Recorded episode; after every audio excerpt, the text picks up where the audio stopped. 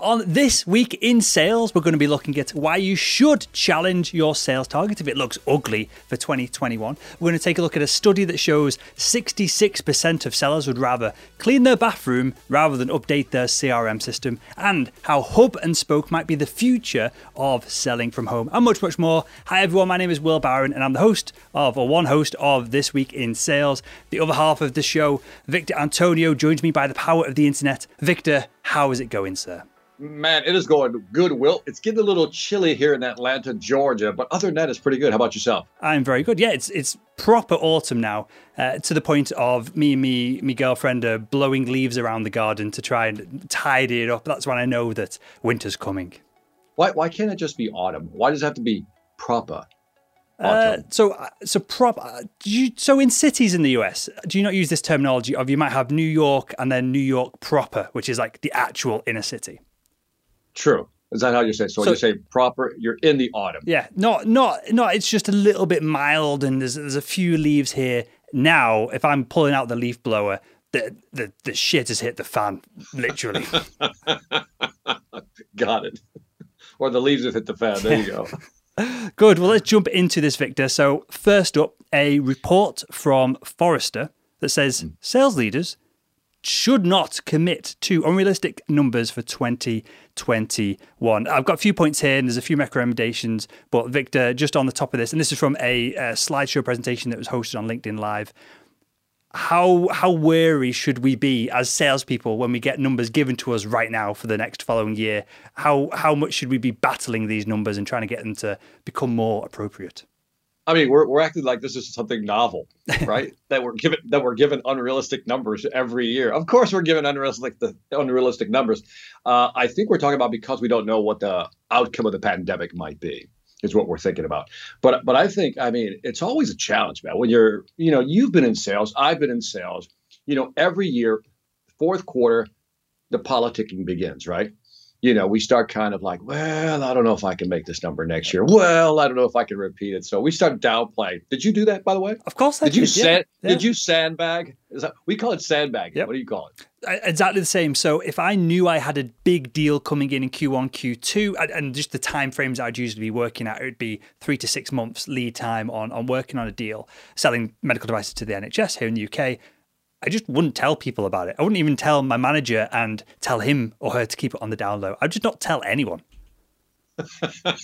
like, yeah, I mean, so this says sales leaders don't commit to unrealistic numbers for 2021. Okay, let's let's let's talk about that. Well, let's go through the bullet points. Let's see what they have to say. Okay, so there's and and this isn't just an opinion. This is analysis It's been analysis that has been done by Forrester, and they say, and very spe- specifically, they say this sentence: the worst thing sales leaders can do is sign up for unrealistic numbers. Now, Forrester's Phil recommends for Harrell recommends four ways to set achievable numbers in 2021. So I need your help to decipher some of this. Um, okay. I think you are you have more experience in corporate jargon than what my uh, chimp brain does here, Victor. So the first one: arm yourself with third-party economic and budget data to justify your predictions. That makes sense, right? Yeah. Look at some yeah. outside sources and that help. Well, that, that gives you justification to be realistic about things, right? Use, use some external market conditions that might be occurring in the market to kind of level play, level the playing field before we spike any, you know, that whole thing. Yeah the jargon kicks in really quick. Yeah, okay, so the, well, I'm going to be serious about this jargon. We'll see in a second. So, point two, we're too late for this one. Planning the planning process should have started before the fourth quarter. So I guess what they're saying here is if you've not already started planning the budgets moving forward and trying to make them more realistic with the uh, uncertain market conditions that we're that we're living in right now, you, you you've made a mistake. But this is the big one. This is the one that I need you to help me decipher. All right. Utilize a structured planning process with a with a goal of measurable priorities that can result in plans that empower and motivate sales reps. Yeah, yeah. What? Yeah. Yeah. So, I mean, one of the things we used to do, I, I totally get that one actually. it's what it was is that, uh, well, I'll give you an example. In the telecom business, instead of if you get a quota for, let's say, I'm just going to say a million dollars because it's a simple number, right? Sure. Million dollars for one year. And instead of doing the 25, 25, 25, 25 split per quarter, what we would do is we would look at where we thought the waves were coming in. And so sometimes we would start out, okay, the first quarter, you, all, you, all you have to do is hit 20%, and then you ramp it up from there. Or you hit your 30% in the first quarter because you knew that where the big nut was going to be. And then you structure it. So based on the information you had, you knew how to structure these quotas. And so by moving these numbers around, you could actually set a very low percentage of quota for the first quarter, kind of keep the salesperson motivated in the game, right? And hoping that the second quarter they'll pick up steam, so forth and so on. So that's how I view that. That's how I would structure my planning process in terms of compensation. Now, in terms of our planning process with a goal of measurable priorities, I mean, come on, that's up to salespeople to figure that out. I guess we could, I guess today, I guess, given the, the way we're using technology, I would assume the implication here is let's use some of the data to really help salespeople structure how they should plan their year out. What accounts are priorities? Tier one, tier two, three, tier three. That's what I think. It's a lot of babble, though. Sure. I, but, genuinely, I would not have come to that conclusion from that um, sentence of nonsense. So I, I, it's just one of the la- levels of value you're offering to the show, to me, and to the audience here, Victor. Um, and then the, the fourth point here is to engage stakeholders in planning and encourage cross functional collaboration. Again, I'll, I'll see if I can decipher this one. Is what we're saying here that we need to be less siloed. We need to get management involved in the bigger deals. We need to get marketing involved in perhaps carpet bombing some love bombs over these accounts that we're going after. Is that what we're looking at here when we're engaging stakeholders and encouraging yeah. cross functional collaboration? Yes. And other functions would include like customer support, technical support, application engineering support. Let's all get on the same team. Let's all get on the same page. Let's really work together, share the information. If you hear something, you let me know. If I hear something, I'll let you know, you know, all that. But the reality is that works at a certain level. But when the workload is heavy, people have to begin to prioritize. And so what I learned when I was in corporate America, and I had to work with cross-functional teams. is I took care of I what I would do is I would take care of my cross-functional team. I knew who the stakeholders were within the company that were helping me put a proposal together. That was one department. Support was another department. Engineering was another department. I knew who my key players were, and you know what? Well, every time I traveled somewhere, I would come back with a bag of goodies you know, or I would take them out to lunch and I would treat them right. I, every smart person knows that. Every smart salesperson should, should know that. So, Victor, you're you're, you're off somewhere and you're coming back and you want to keep someone in the good books. What's in a, a Victor bag of goodies? Oh, I mean, it would be like bottles of wine. Uh, sometimes it was like there's some local delicacies that you can, you know, they're sure. boxed up. Today it's easier because you can just go get it at the airport. But back then, you know, it was harder to find local things at the airport. And so I would make sure that I would take one day or one evening to go shopping. I could pick up scarves, you know, whatever, you know, if it was, for example, Argentina, known for leather and wine. Yep. So I would pick up leather gloves and maybe bring back some bottles of wine. And Makes so I always got stopped yeah. by, I always got stopped by customs. So what are you doing? And I would just say, that's what I'm doing. They go, I get it. Go. well, I won't ask you what you brought back from your trip to Colombia and what happened at customs there. We'll we'll save that for this week uh, in sales after after hours or something. By the way, I have stories. I have stories. I have stories. Okay, so we'll, we'll, we'll get into actually sharing content internally and sharing ideas internally in a second with regards to work at home. But what have we got mm-hmm. next up in the in the doc here, Victor? Look at, I mean, so Gartner, one of, one of my favorite websites to visit. You know, I want to, I want to, you know, this is not shameless promoting for Gartner, but it is shameless promoting for Gartner because I think they have some of the greatest, some of the best studies and some of the most insightful perspectives. Whether you agree with them or not, it's a point of conversation, data point. So this is what Gartner is saying by 2025, which is like four years away, maybe five, right? Depending on how you look at numbers. 80% of B2B sales interactions between suppliers and buyers will occur in digital channels. I mean, that's huge. It continues. Gartner expects that by 2025, 80% of B2B sales interactions and 60% of buyers will uh, 60% of buyers will occur in digital channels of B2B sales organization will transition from experience and intuition-based selling to data-driven selling. Now, merging their sales process, application data, and analytics into a single operational practice. What does that mean? Translating it is that we're, we're starting to see this shift. Sales was always considered, you know, you know, let's just say five, ten years ago, more of a art than a science. Sure. And what we're seeing is the full transition over more towards the 80 20 rule. Let's kind of use that, the Pareto principle, where it's now becoming 80% science and 20% intuition based persuasion and influence. And I think that's an interesting shift because, again, many of the interactions are happening through the digital channels. So, this whole thing about A, B, C, always be closing, done, right? Unless it's just some commodity product. But I, I think this is an interesting shift. 80% of B2B sales transactions will happen in digital channels. So I've talked. I don't think we've talked about this. I, know we've talked about AI a bunch of times on on, on my show and on here as well, hmm. on uh, the Salesman Podcast and on this week in sales. But I've posed this to other people. Again, tell me if we've had this conversation because we'll, we'll keep it short if we have in the past. Mm-hmm. But it seems like at some point, and they've alluded to it here, um, move from experience and intuition based uh, selling into data driven emerging sales process applications data analytics it seems like at some point there's going to be an api for a large organization and you plug in your data and you, your system will be able to say hey we're going to be able to do this this and this with the software the tools and the resources and the people that you have right now and here's going mm-hmm. to be the return on investment based on 10 other deals that we've done with this uh, within your marketplace so then it becomes a no-brainer to do these deals as long as you believe the hmm. data from the seller is is somewhat accurate, and you know there's, there's multiple mm-hmm. ways to, to prove and disprove data on that front. So it'll take a lot. Uh, so let me ask you this: then is that a realistic thing that could potentially happen? In that a salesperson comes along and goes, "Hey, rather than me doing discovery, rather than me trying to get in with all these different people in the account, to try and uncover all these stakeholders, we just plug this in and we say, hey." Using your plugins, using your data, using your CRM, we know that we can do one, two, three things for you. Does it make sense to get on a call and discuss it? I think it's already happening. I think you know it's you know the early adopters have adopted this already. That's why you're seeing this this consolidation with like Zoom, for example, and Gong, which we've talked about in the past, right? That's all about figuring out how do we interpret some of these conversations but also think about all the multiple channels that are being you, you, you got emails you got you know you got your text you got you got phones you got everything coming in everything it's mix it in the pot. And these what's going to happen is that what we're considering complicated right now in our heads because it's hard to fathom what you just said right? Like really they can do that?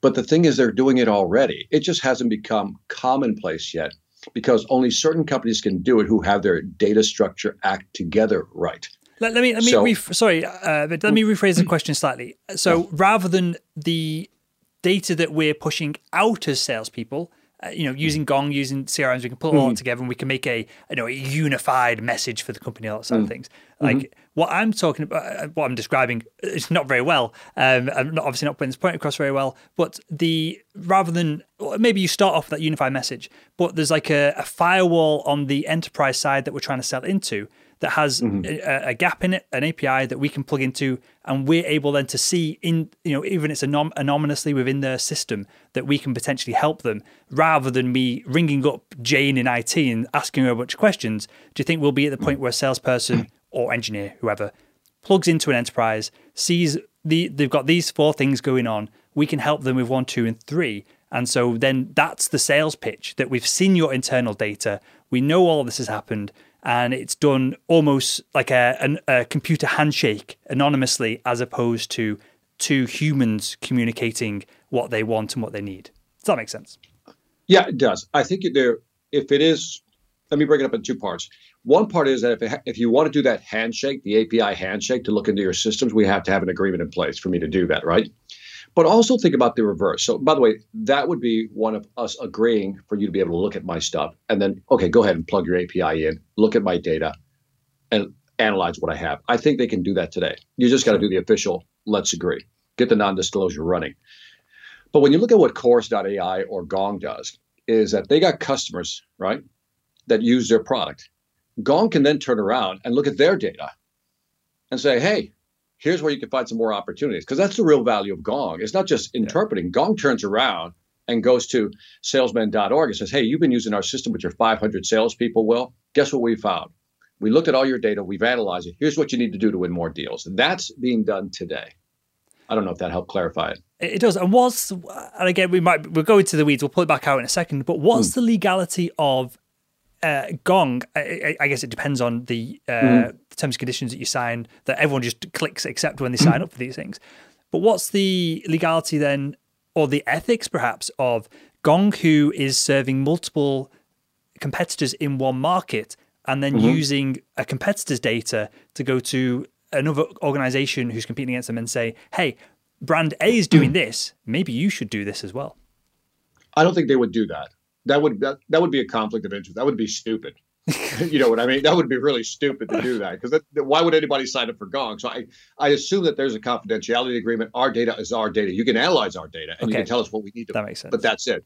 And so you know, and again, the data is anonymized, GDPR, all that good stuff. So, but yeah, if Gong would share IP with another competitor, why would they use it? So I am I'm, I'm almost sure there's like firewalls between all that. Sure. Yep. Just a thought. Um, yep. I, I never really because I know Amazon so have been in trouble before for allowing a market uh, of certain products to exist, uh, an ecosystem to build, and then they just go and rip off one of the products and release the Amazon Basics version of it, which is probably created in the same exact factory, and then just using their platform to promote their own products, even if it's a, a sponsored post and seemingly they're paying for the privilege of advertising on their own platform. Clearly, the money just bounces around internally and doesn't actually exist. So I know they've been in trouble for uh, manipulating these uh, kind of single single ownership markets in the past as well. I, I think with the Amazon one, I I guess I would distinguish that as that people put their products on their platform, they create a store, so to speak, right? Amazon sees that that one's selling a lot and then creates their Amazon basic version of that. Yep. One could argue that's full full blown laissez-faire capitalism online, you know, because there's no agreement we didn't sign an exclusive agreement. When I put my store online, sure. I didn't sign an agreement with you say you can't copy it. So that's I think that's just capitalism. Fair I enough. mean, albeit albeit tilted towards Amazon side, but yeah. capitalism. Yeah, I think I'd want to be I'd want to be holding Amazon shares at this point versus small widget maker who sells on Amazon, right? That's correct. That's correct. All cool. right. What do we got next? So next topic: how virtual teams can share better knowledge. We, we alluded and hmm. touched on this at the top of the show. So there's a, there's a bunch of points here. So we won't go through it all in one chunk, but Despite many tech uh, companies announcing that workers could remain remote going forward, leaders like JP Morgan's Jamie Dimon have called employees back to the office. And the concern here essentially is that whilst everyone is siloed, they can do their own job, they are finding that there is limited communication between each of these home based silos. And so there's no innovation, there's less progression, there's less conversations, and if a mistake happens, it's easier for it to be swept under the carpet rather than rather than picked up. So this organization, or JP Morgan and other organizations within this study, this is over at hbr.org, uh, they are suggesting that this is very easily solved by managerial intervention who what they call are doing what they call guided meetings. So management booking meetings, uh, in, employees are paired up and each person has to basically reflect on the week, and then the other employee who they're paired up with, I guess, reflects on their reflection, and they go back and forth. It's almost like a, a mini counselling session, I guess, once mm-hmm. a week, and that's uh, they found in this study that that is tying together uh, this innovation that is being lost, this exchanging com- communication and conversations that's being lost by everyone working from home. And I thought this was relevant. I added this to the doc, Victor, because salespeople are somewhat not not um, from necessarily from a bad perspective. They are somewhat known as perhaps being lone wolves. Uh, you know, you've got a sales target to hit. It doesn't matter if Barry down the corridor hits his or not. It matters if you hit yours. If you want to take home your money for the year and you want to buy that Bentley or whatever stupid mm. physical object you want to buy. So perhaps salespeople don't share enough within organizations. So this is perhaps one way to, to combat that. So what, what do you think about this, Victor? Is this a does this work for salespeople? Is this something that salespeople should be doing, or should we let salespeople just get on with their own job and not worry about over communicating things and, and engaging with others within the team? Yeah, well, I think first of all, congratulations. I think this was a good find in terms of a study, some reporting. This is a good find because everybody's talking about the benefits of virtual teams, right? Yeah. And this one say, wait a minute. As you pointed out, there's little things like the, the creative piece, the collaboration piece, things that get lost in translation because of the digital media. We lose a lot. You know, it's almost like a leaky bucket, right? You're losing some real good creative content. So I'm glad you brought this up um, because it does. It does. You, you're bringing about a new question. When does instead of does virtual remote working work? We should now say, well, it depends. What are you trying to accomplish? What's the end goal? And who are we working with? In terms of salespeople, we're like, you know, walking individual profit centers, right? So, as I pointed out earlier, I'll take care of my stakeholders, which are the people who support my sales process. But I'm not worried about Will down the aisle, you know, or in the uh, in the other digital room about whether he's hitting his quote or not. Screw Will. Thanks, you know, I'm worried about I, me. I thought we were I'm- bros. oh yeah, I thought we were mates. we are. What we is are, this? man. No, that's a hypothetical. It's a hypothetical. And so I'm worried about me first, and I'll take care of my my internal stakeholders, the people that support me. But but in the case where, I mean, can, can you imagine like in the case of where a lot of collaboration is needed, creative work and collaboration is needed, it doesn't work. I think it really doesn't work because sometimes it's just you and I having a conversation in the office that triggers something that ripples into this. Let's do this. Let's whiteboard this real quick. Let's get in. Yep. So it doesn't work. So I I get what they're saying. I I I agree. I think they know their business better than we do, and I think they're saying it's not working for us. Yeah, there. I don't. I can't remember the name of it. I'll put it in the show notes if I can track it down. But there's a phenomenon, and it's really well studied in um, married couples, right? Of a there's almost a shared memory that forms between married couples. A married couple, one person will start a story, another person will finish it, and it basically reduces the the load on the brain. And they've put people into functional MRI machines, and they've, they've studied this and they can see that the, the brain activity in the brain flicking between one person and another, and it almost allows you to to pull out and get all this deep knowledge out of your brain, sit back for a second, recuperate, and then go back forth. And it, I think it was every every uh, five to ten seconds the, the brain activity would switch over between the two individuals. So I've never worked with anyone that I've been uh, uh, getting close to marry or married to. So there's perhaps a, a diminished level of this effect in the workplace. But things like this exist, as you described, Victor. Of you say something, this one goes, "Oh, I've never thought about it like that before," and you've you've just sparked this um, creativity. And I think it's important in sales. Of a lot of my uh, best experiences in sales, and when I've taken leaps forward in my own um, ability to sell,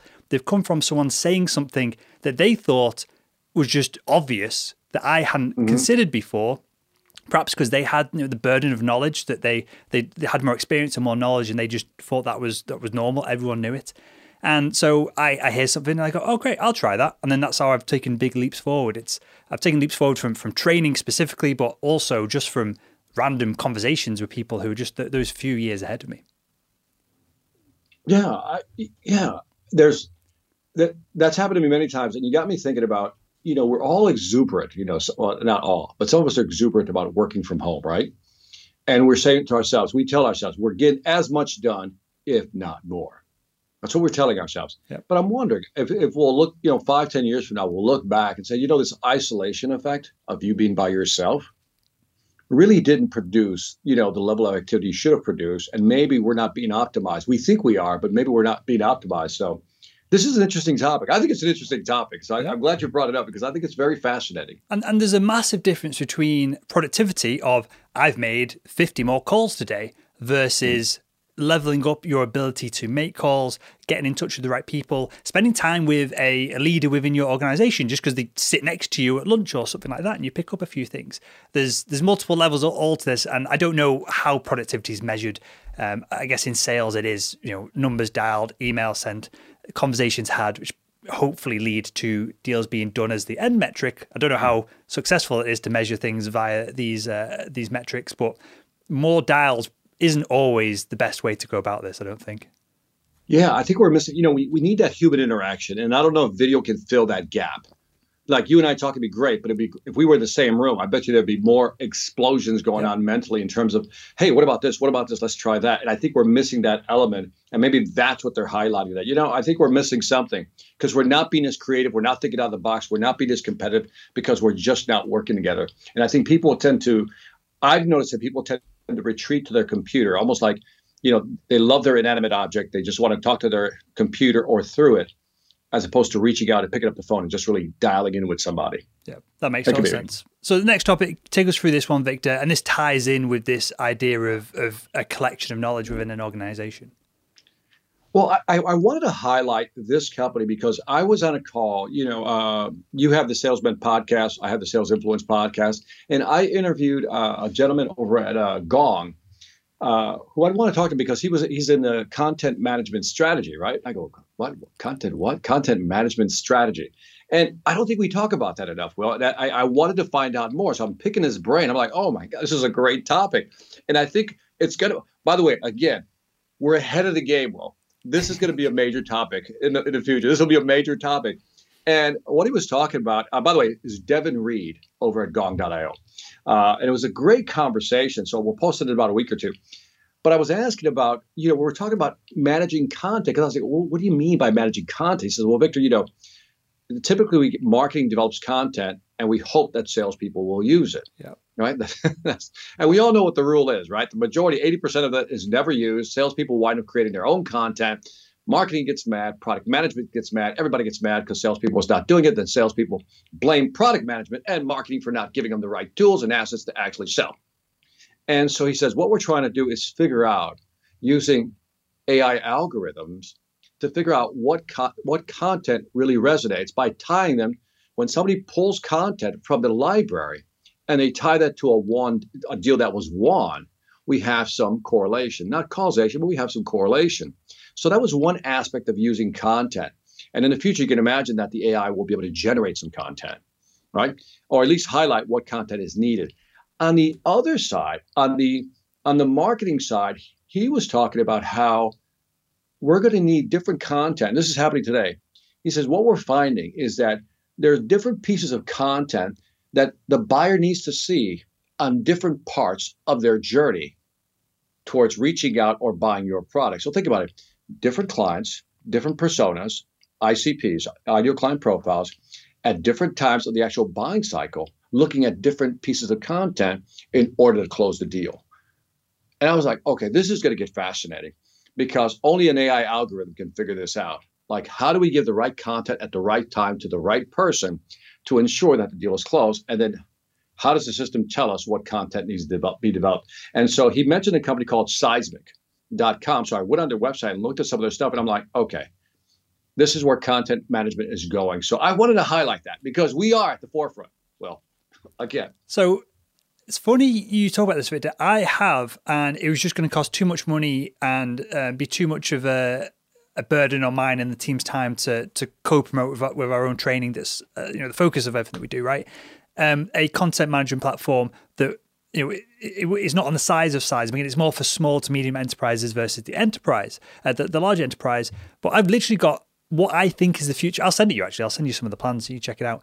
Um, I might even just post it publicly because we're not we're not going to do it now to create a minimum viable product, um, like a test version of this. It was just going to be too expensive, too time consuming. But there's massive opportunity here, and I pull back to um, and this the, the whole genesis of what that project was going to be of in medical device sales, I went around with an iPad that I just created some simple slides that showed the endoscopes. In fact, I might actually have. Here we go.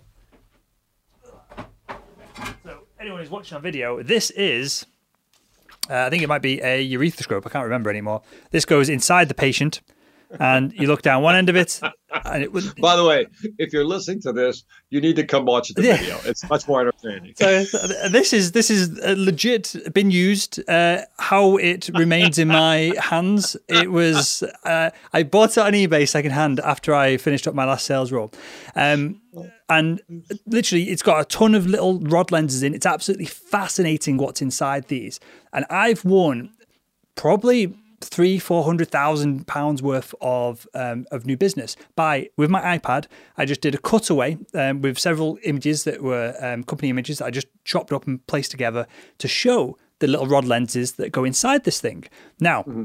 The point of this was that these are about, say, I don't know how much they are now, but back then it was, say, like three, four grand a pop for each one of these. Mm-hmm. And what happens is the surgeon uses it dead carefully, and then hmm. they pass it to the, the nursing staff. The nursing staff puts it in a nice tray, dead, dead carefully, and it goes down and it goes down to be disinfected. And the person who's disinfecting it doesn't realize what it is, and they throw it in a metal tin and smash it to bits, which costs these hospitals tens, if not hundreds of thousands of pounds a year in repair bills. So I've won via, via just this stupid, tiny little bit of content that I went in and did some training on the back of with my iPad, just explaining again the rod lenses within this endoscope and uh, and sharing that with the you know everyone within the, the, the kind of handling circle of these devices. Um, just that one little bit of education would save them tens of thousands a year, if not a month, on these different products. And I'd sold on then the back of it. That would get me a foot in the door, and that's how I would go about doing these deals. So I then went to the seat, the team, and was like, "Hey, we all need iPads. We all need this little diagram that I put together. And you know, it's not rocket science. I'm not, I'm not reinventing anything here. Um, you know, it's just something that I saw in the field that I thought would be good for everyone else. And of course, I got massive pushback. Nobody cared. There was no central database to store this content and information. And I was told to here, take this user manual and hand this to people instead. Stop using these you know, unauthorized images and this unauthorized content. So I know I've just gone on a bit of a tirade there, Victor. The point of that tale was that there's massive opportunity for, and I've not seen, I, I don't know seismic. Um, I've not looked at the uh, the the CMS and the content management system for a long time, but there's massive opportunity for one person to be the sales force of managing this data within these organizations. And you're right, AI can come in and, and tie a lot of this up and make it actually useful, which I think a lot, as you said, the 80 20 of it's probably 95 5 of content that gets produced versus actually gets used in the field. Probably. I, you know, I, here's here's a visual. By the way, I've I've had your frustration before, Victor. You can't use that. That's not an authorized image. I'm like, but it's selling. Yeah. You know, at the end of the day, I still used it. You know, because salespeople will say, yeah, yeah, yeah, okay, I won't use it. Wink, wink. And then they go out in the field and they use it because they're, they're responsible for a quota. They don't care what marketing says.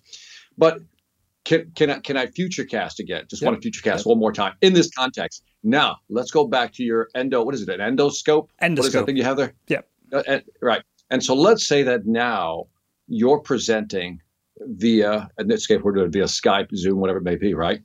And the AI is watching, right? It's measuring voice inflection, and then it's actually monitoring the conversation and the interaction. And then as you got to the part where you went on your pad and you started doing the digital board, right? You started writing. Mm-hmm. You would see enthusiasm spike. They would read the facial expressions, the micro gestures, and go, "Oh, this really piqued their interest." Yep. When he went into that demo, it piqued their interest. Look at their voice, look at the activity, and the AI will say, "We need to do that," because right here we see spikes in interactivity.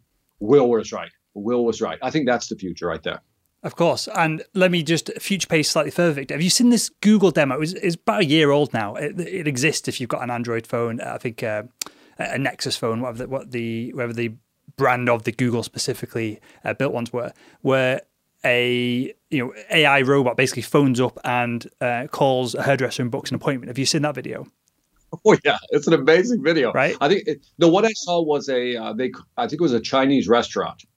They were trying to make uh, reservations, and what was fascinating is that the the AI, the voice, actually had like pauses, like yep. and hums. Mm, okay. Mm. And and the lady, uh, this is not this is not a disparaging remark, had an accent which is quite heavy, and the AI was still able to understand it.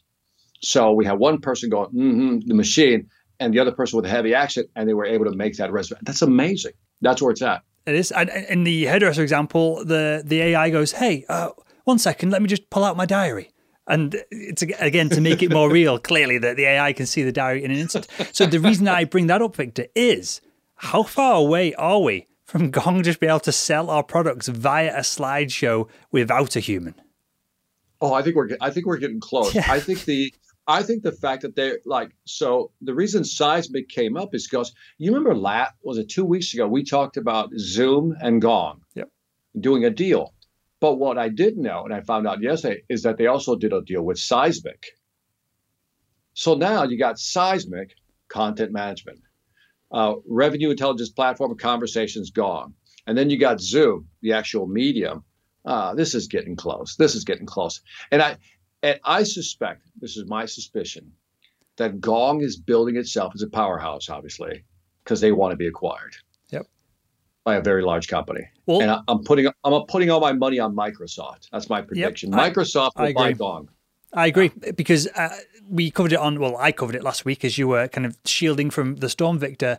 I had one of the product managers over at Salesforce reach out and send me some a few behind the scene things, but then a, a public blog post that outlined that Salesforce have got all this as well. Now, when I compare feature for feature, it is slightly different to Gong, and perhaps the I don't, I don't know if they'd like me saying this, but perhaps they're playing a little bit of catch up just with even the user interface and stuff like that.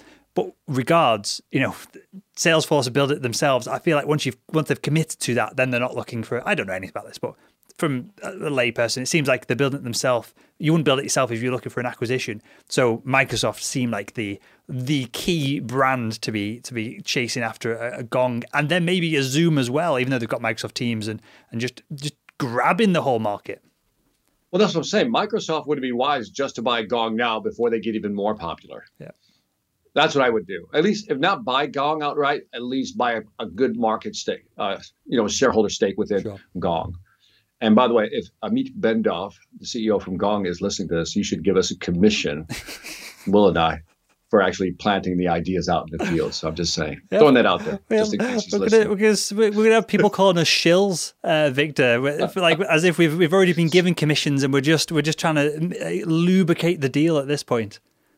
Yeah, yeah. You know, the thing is, I mean, for those for those listening to this this week in sales, if you have a piece of technology you think it's worth us noting on this show, we're more than happy to look at the technology. Uh, but you know, it, has got to be good, man. It's got to be good to make the game here. Yep. Got to make the show. You got to be good. Yep. And and very literally, just to reiterate that point, drop me or Victor a LinkedIn message. Send us a link, uh, a video. Even better, I had a couple of people offer, I'll, and I'll talk about this with you offer Victor. I've had a couple of people offer demos that would not go to a customer. They would be more of what an investor or someone would see. Because me and Victor, I don't want to speak out of turn, mate, but I think you like all the sales technology. You find it just as interesting as what I do, right? Oh, I think that's why we we, we yeah. click on this show because. And by the way, before I forget to mention, well, is that if you have a press release of some new acquisition, merger, new product, again, send us those press releases. And I don't know, they might make it on the show. So uh, you're talking to two sales nerds right now, and we love this stuff.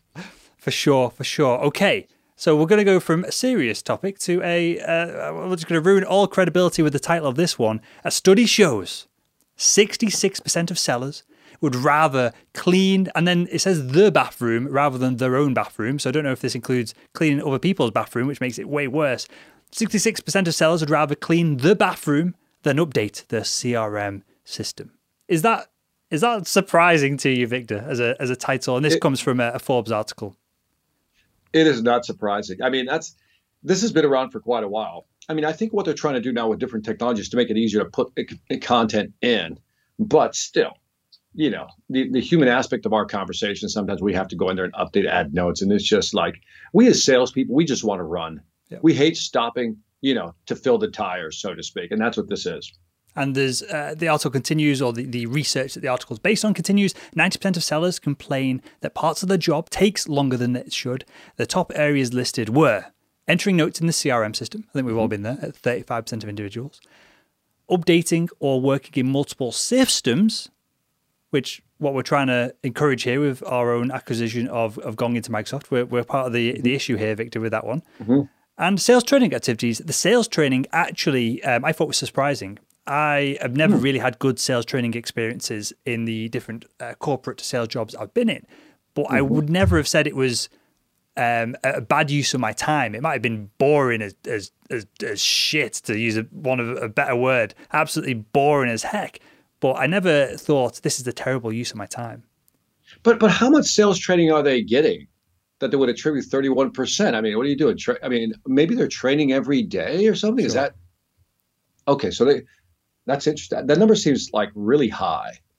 Do you know what I mean? I you know I could see maybe product, you know, getting to know new products, or maybe marketing, but training. I know some teams do a, and we don't. I, I, don't know what market this is. It's B two B, but I don't mm. know if it's uh, more commodity based or, or enterprise or whatever what what it is.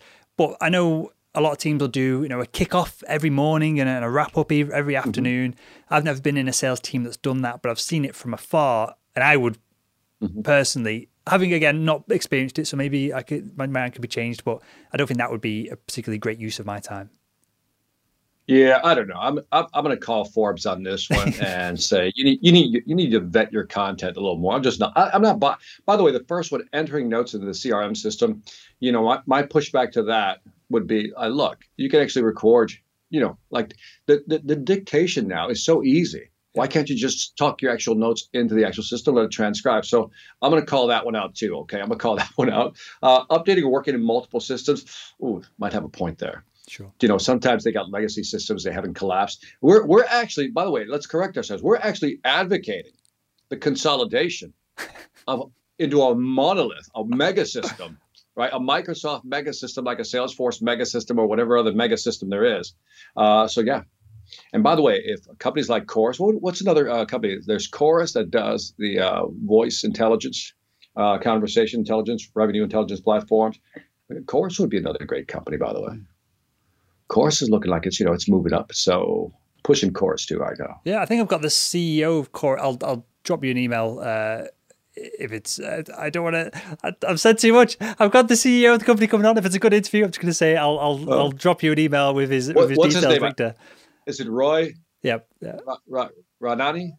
Uh, I don't know off the top of my head. I don't know. Yeah, I, I, a lot of these interviews, I, just for the audience's sake, I'm, it's not me being ignorant. Come from PR people. By the time you've okay. been through 500 PR emails and pulled out the people that you actually want to interview, names yeah. tend to get lost until you actually speak with them.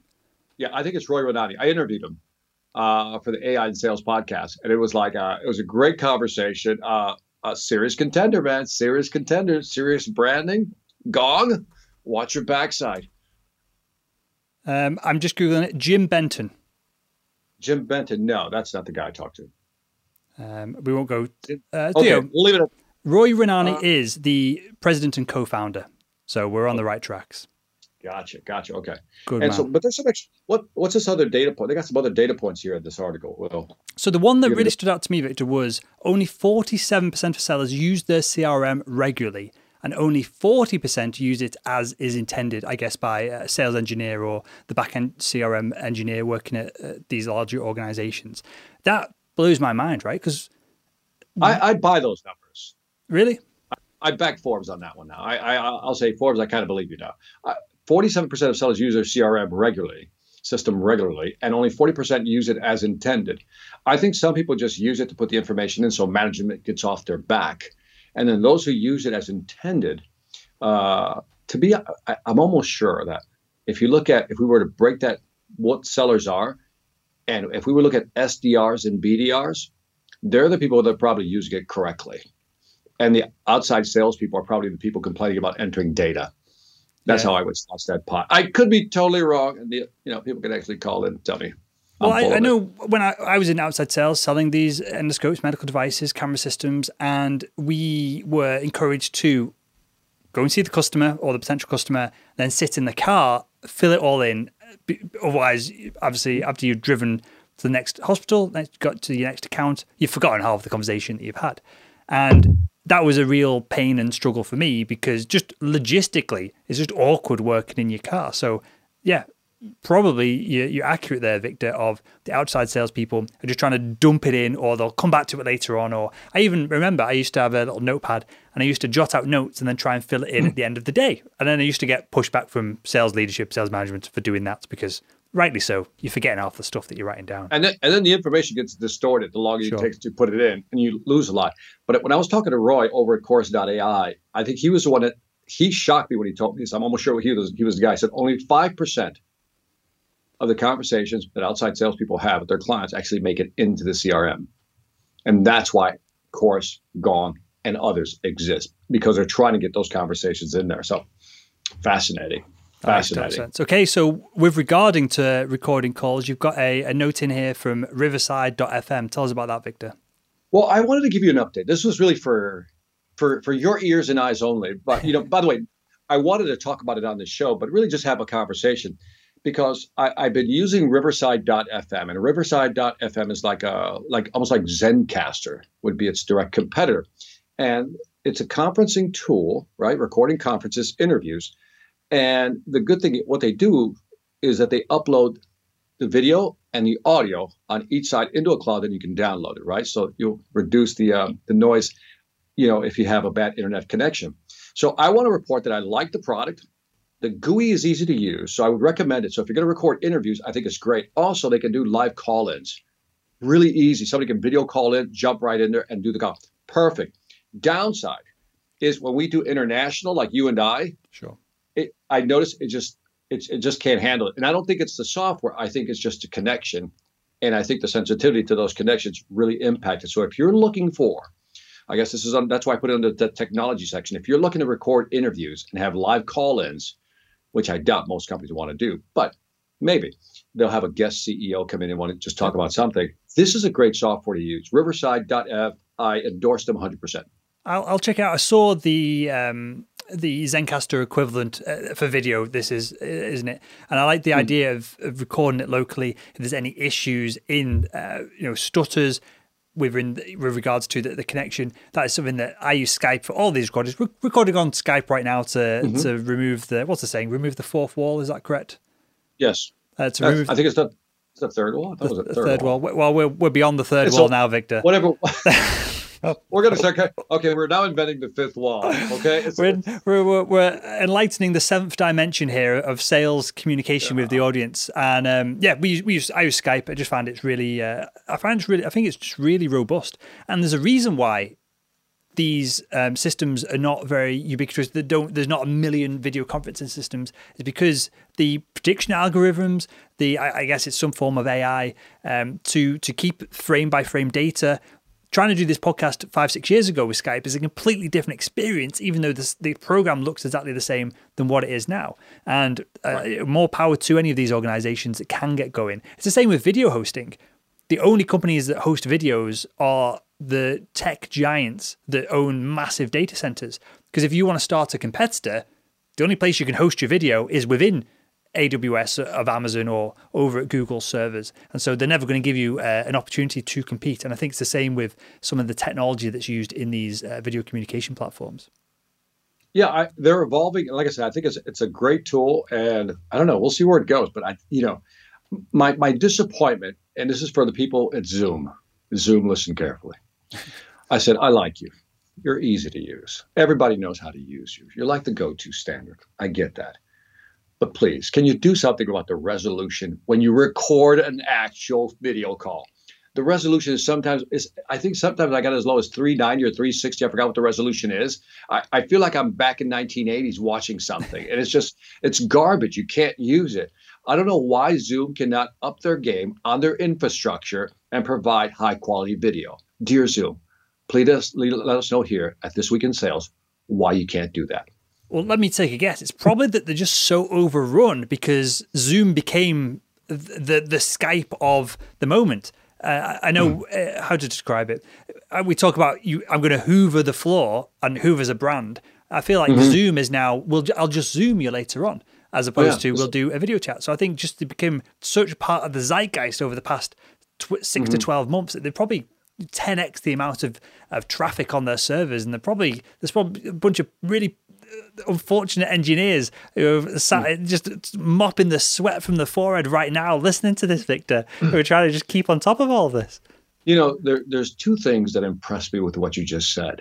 One is that you've taken an empathetic role with a company not delivering great service. That, that's amazing for you because you're usually criticizing, right? So the other thing is that you managed to slide in the word zeitgeist. Nice. In that conversation. Very nicely done. Well. If you asked well me to define done. the word zeitgeist, I don't think I'd be able to. it's the spirit, right? It's like the spirit of I'm gonna, in the spirit of. I'm gonna. The problem is, like, I also look up zeitgeist. I go zeitgeist. I think it's the spirit. This in the spirit of. Okay, problem is, like, I'm I talk a lot of nonsense, and I'm also a terrible salesperson. So, zeitgeist, noun, the defining spirit or mood of a particular period of history, shown by the ideas and belief of the time. I would have very well done, sir. Very well done, sir. I would have never been able to pull that, that out. I, I, got I got the spirit part right. I I didn't get it within a particular time. But see, we're we're much more than a sales show. We're a lexicon show, also. there's, there's going to be some. We'll have we're going to have philosophy corner next week, and we're going to get into. Um, I, I, don't even know any philosophers to to, to throw sell? in there. Why do we sell? Why do we sell? okay, next up. Now, I wanted to um, hide this from you and ask you the question, but I, I put it in the docs. You've probably already seen it. This is a report from chiefexecutive.net. I was going to ask you the question, Victor the missing sales metric that mean CEOs' successes or failures. What is that metric, Victor? That uh, so what is the missing sales metric? what, what is the missing C- sales metric? Well, if I look at it, oh, I looked at I looked at the book right now. So I, oh, dang it, I wrote a book around this that I still have not released. Upset. Oh wow, what's the book titled? Or is this something that's coming, or is this something that's been sidelined just before I Uh, dive into it in too this- much detail. This this is like no joke. This is like no joke. I finished the book. It had two titles, but I, I settled on mastering the upsell. And it's like it's like almost 200 pages. I've had this done since March, fully edited. I just need to hit the launch button, Wow. and I have not published that book. This may be the catalyst that There you go. motivates me to actually launch the book. In there, I, I describe, I think, why upselling is important, why it reduces the cost, the acquisition cost. Yeah. Uh, I show studies that you know just on upselling itself, you could increase your sales up to like thirty percent just on upselling and cross selling. And then I give 16 different strategies that you can use to upsell products, and then the pushbacks and so forth and so on. So I might have to just boom release the book now. It sounds it sounds like we planned this to pitch the book, but yeah, It, it does. It does. I'm like, I, I just, I just literally looked at it. I just said, oh, upselling. Is that it? I never would have guessed that. I never would have guessed that. All right, well, that's it. I'm launching the book. You should do. Well, uh, we'll we'll tie it in. We'll I'll I'll when the book comes out, I'll link it in the show note to this episode as well, um, and we'll we'll get it in the video descriptions to drive some traffic to it there. Good, right. So this report, uh, and tell tell us if this aligns with what your your book's about, Victor. But chiefexecutive.net they share that new logos are going to be more difficult to land as many companies pull back from trying new services while they try to survive a tougher business environment. According to Gartner, only 28% of sales leaders say they're meeting their cross selling and upselling growth targets. So people know that they should be doing it because they can answer a, a quiz and a poll that they're not doing enough of it. But seemingly the gap is your book of them not knowing how to do it, perhaps. That plus what I, what I what I've discovered in my research is that if you don't make upselling part of your sales process, it doesn't happen. That was the big aha as I was doing research for the book, and because I asked people, "Where's your upselling?" You know, step. They're like, "What? You mean the follow up?" I said, "No, no, the upselling piece. Like, where do you begin to upsell? Like, upsell isn't after you sell the product. Upsell is you plant it during the discovery, you know, the presentation all the way through. And I ask people, is that in there? And the majority say, no, it's not. It's an afterthought. Oh, by the way, since you're buying that, would you also like to buy this? Customers like, no, uh, it's too shocking. So that's great data, by the way. I'm telling you, I think you've motivated me just to kind of launch this thing. Good. The the zeitgeist. I can't use the word zeitgeist. I was going to try to use zeitgeist again. Sorry, I blew that one. Well, I, I expect right. some accreditation within the front cover, Victor. I'll be disappointed otherwise. I, I, I'll make the adjustments and the acknowledgments, man, just for you, Will. Well, I, I I wanted to bring this one up because it's something that I'm focused on internally with our training now. We're getting asked more and more about. I've never really done this before. I've done it for a few organizations, but people are joining the training and then they're asking for consulting and other things on the back of it. So that's what motivated me to to look at this uh, kind of the, the principles and the ideas of of upselling and look at some of the data points on this. And as I said, when Gartner come out with a fact or a you know where a fact or uh, come out with data saying that 28% of sales leaders say that they're not they're not meeting their own targets. I, I, there's, there's got to be an opportunity there, hasn't there? Oh, it's a huge opportunity. I mean, think of first of all the there. You don't have to go talk to somebody new. You, they already bought from you. Yeah, That's one. Two, your your cost, your acquisition costs are almost nil because you already have them. Uh, you're holding on longer term, so the customer lifetime value, you know, cycle could be extended. That means they're worth more over time. And again, the the upselling piece is just mentioning something you have and you have the way in. So I would focus. I always say there's only four strategies in this market. That's it. In selling, there's only four strategies: go out and gain new clients, retain your existing clients, upsell. That's the growth strategy. And the fourth one would be reactivate people who haven't bought. Yep. And go back and get some of those. And so, but the upselling is the is the big piece that's always missing. So, ah, good point. And I guess Hey, Will. upselling, sorry to drop, I guess upselling is also part of that reactivation process, right? If you have someone who's just been plodding along and the the, the usage of your product has slowed, the same ability, perhaps, or tell me if I'm wrong, but some of the same strategies of upselling is will what will be what could rejuvenate that uh, that account and that contract as well. Oh, absolutely. Great point that you highlight that because it's really that's really more like a it could be a sales function, but it could also be a marketing function. Sure. Like marketing can reach out and say, look, we realize you haven't bought in the last six to 12 months. We know you have this. Here's what we're doing. You know what I mean? So marketing can play a major role in the upsell and cross sell. Marketing and sales for those growth strategies and reactivation strategy, perfect one two punch. Look at this. We're helping companies for free here, Will. I mean, it's just, it's a shame.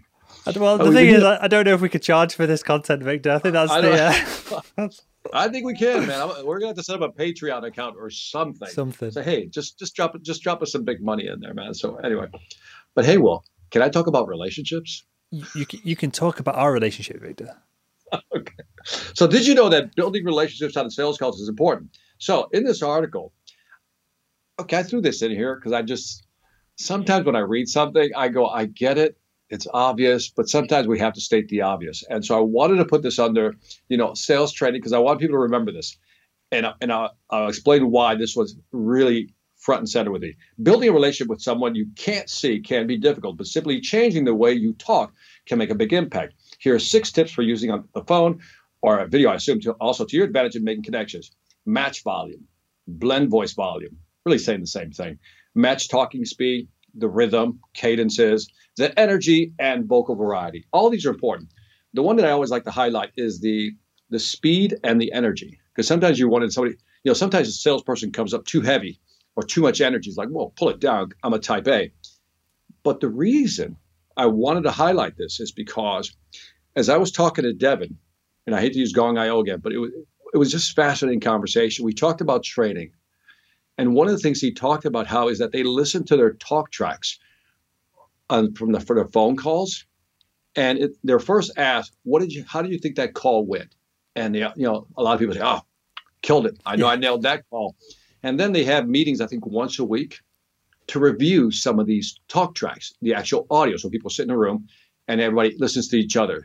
And it was interesting how he was talking about how listening to your voice, you're like, oh, I blew that one. But then, you know, when somebody else puts their talk track in and everybody's listening to it, you begin to understand because you hear the right cadences, you hear the right inflections, you hear the right tones.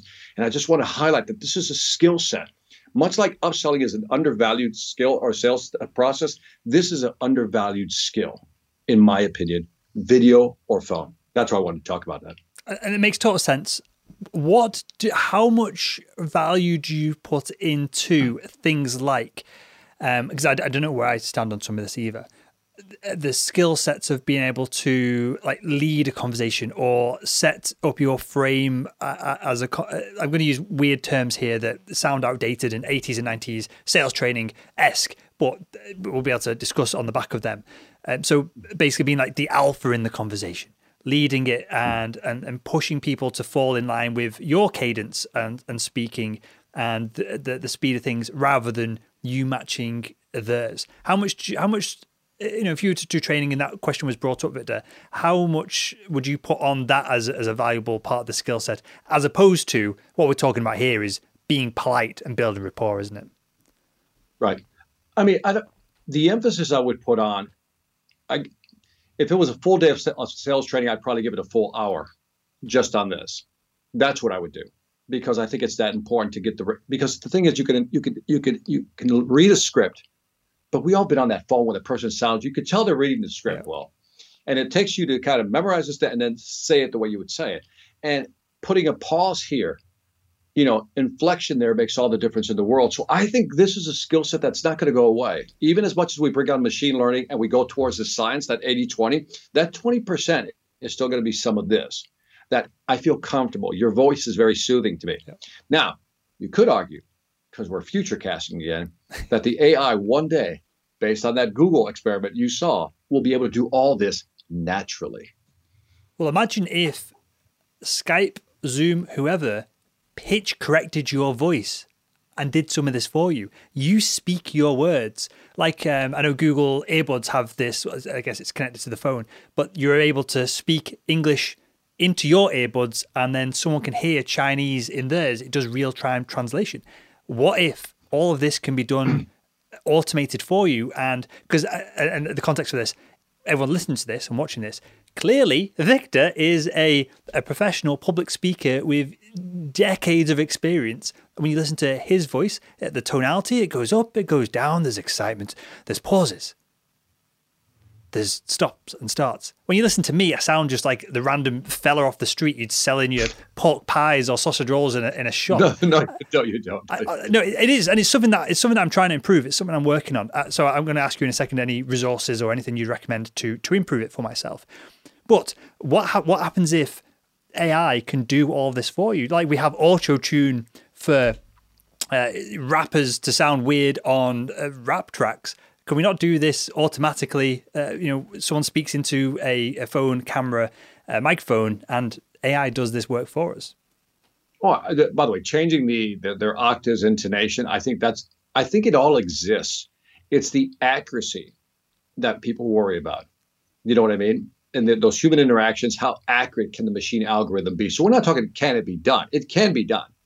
It's how accurate is the machine and how consistent is it that we are comfortable letting the machine handle it. But yeah, five years from now, ten years from now, I mean, even that's going to be AI'd away.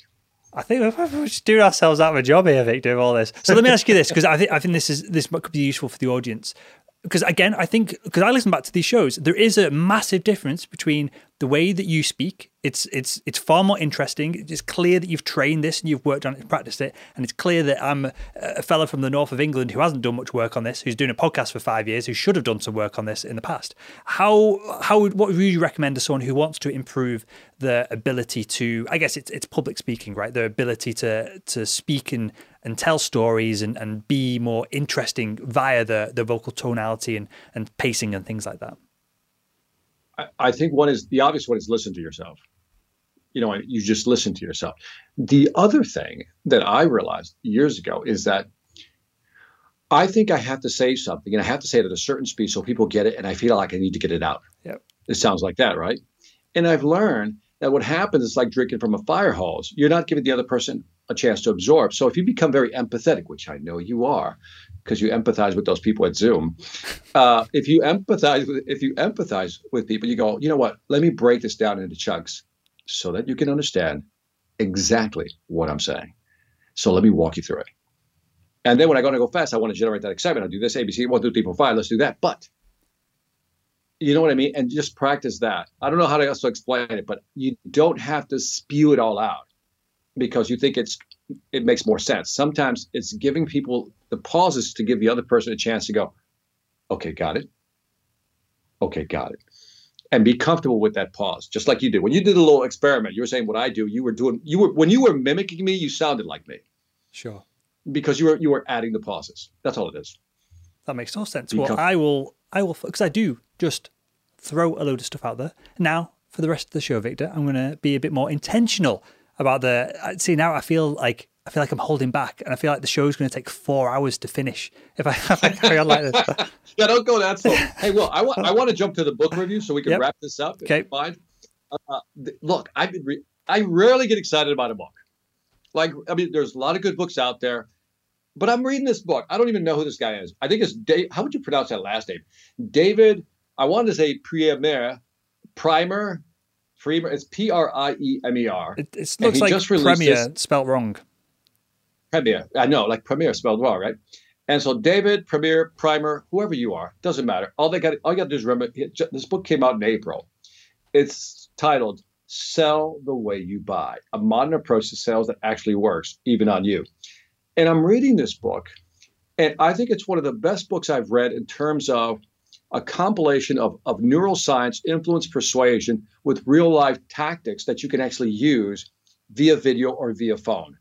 No cheesy tactics, great scripts in there, examples. I, I love when people tell you, here's what you need to do.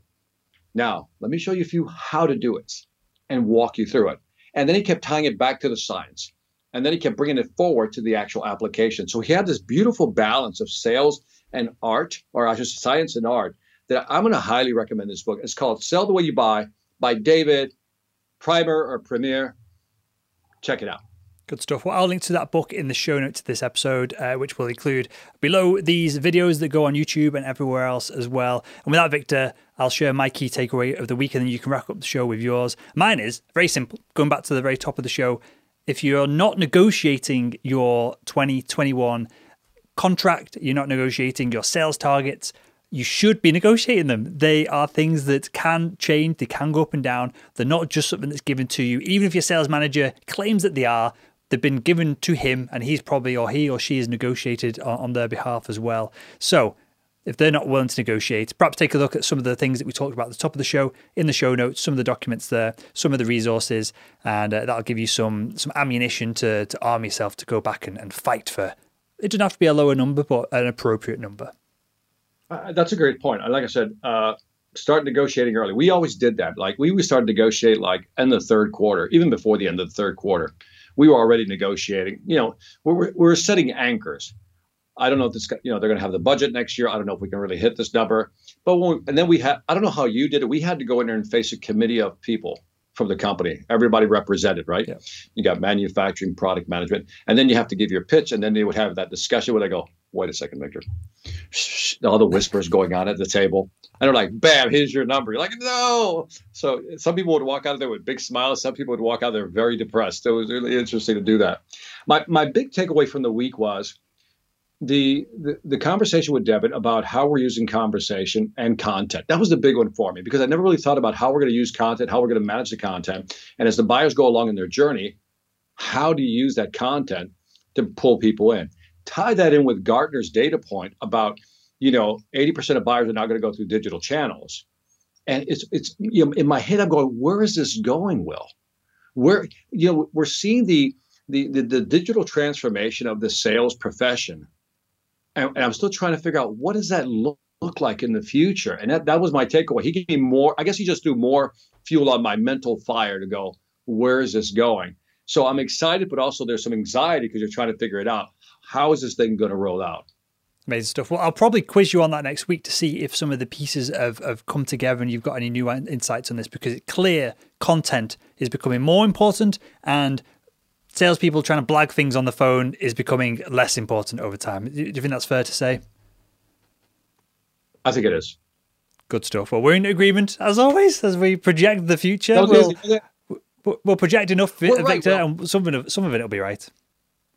And by the way, we should we should let we should let large corporations know, enterprise corporations know that if you really want to understand where the market's going, the future of selling, you should watch this week in sales. with Will that, Victor. with that, my name is Will Barron. That is Victor Antonio, and we'll join you again uh, next week in sales.